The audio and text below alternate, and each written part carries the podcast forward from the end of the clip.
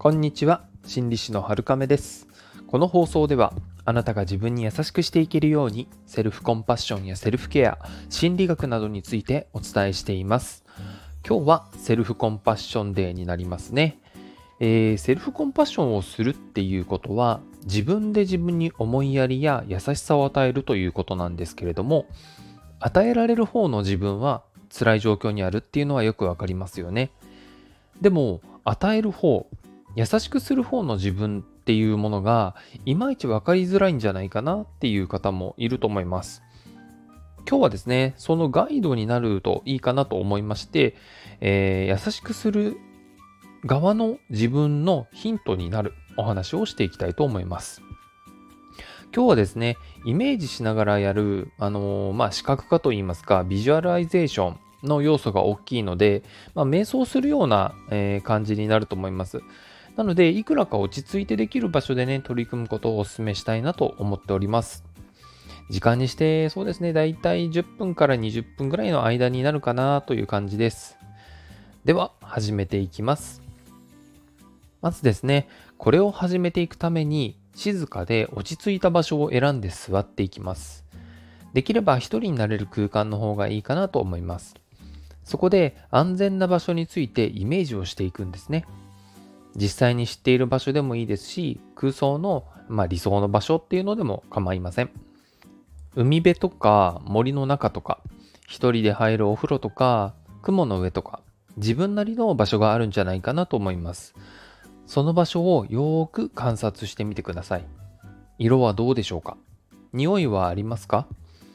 風はありますか？肌の感じは？天気はどうでしょうか？どんな場所でしょうか？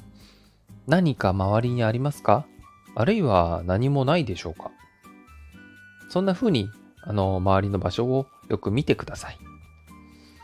セルフコンパッションをしていく中で不安を感じたり、居心地が悪くなったら、この心の中の安全な場所をイメージして、そこに戻ってくるようにしましょう。こういった安全な場所のイメージっていうのは、認知行動療法のスキーマ療法でも使われる手法になります。なので結構、その、しんどいことに向き合うときに、まあ、いざという時のこう、緊急避難場所みたいな感じでなかなか役に立ってくれたりしますので、あの、持っておくのはとてもおすすめです。あの、ストレスコーピングの一つとして使っていただいてもいいかなと思います。さて、次にですね、理想的な人を作っていきます。優しくて、気遣いもできて、あったかい心を持っている。そして強くて賢い。で、すべてを受け入れてくれる人です。これはもしかしたら必ずしも人とは限らないかもしれません。自分なりのものがあるんじゃないかなと思います。知っている人、あるいは仏様とか神様みたいな、あのー、偉いというか、崇高な人、えー、あとは動物とか近しい存在、おじさんとかおばさんとかそこら辺の人とかね、ただの光とかえー、何かの形とか。で、それが見えてきたら鮮明になるようにしっかりと見ていきます。そしてその時の感覚とか感情も一緒に味わっていきます。ちなみに私の場合は白いひげと白い服を着た仙人のようなおじいさんでした。あの頭の方はね、こう綺麗に剥げ上がっていましたけれども、なんかこう、いかにもこう、いろんなものを見透かせそうなね、えー、おじいさんだったんですよね。もし今何かで苦しい思いをしているのであれば、そのイメージした人が自分にどんな風に言葉かけをしてくれるか考えていきます。どんな風に優しくしてくれるでしょうか？どんな風に慰めてくれるでしょうか？声の調子とか高さ、響きはどうでしょうか？表情とか立ち姿、そういったものはどうでしょうか？雰囲気とかね、滲み出るものもあるかもしれません。そういったものをしっかり見ていきます。もしそのイメージが受け入れられないなっていうふうに感じても大丈夫です。そこはあなたの場所なので、そのままそこにいるだけでも全然大丈夫です。最後に、ここまでのイメージを解放していきます。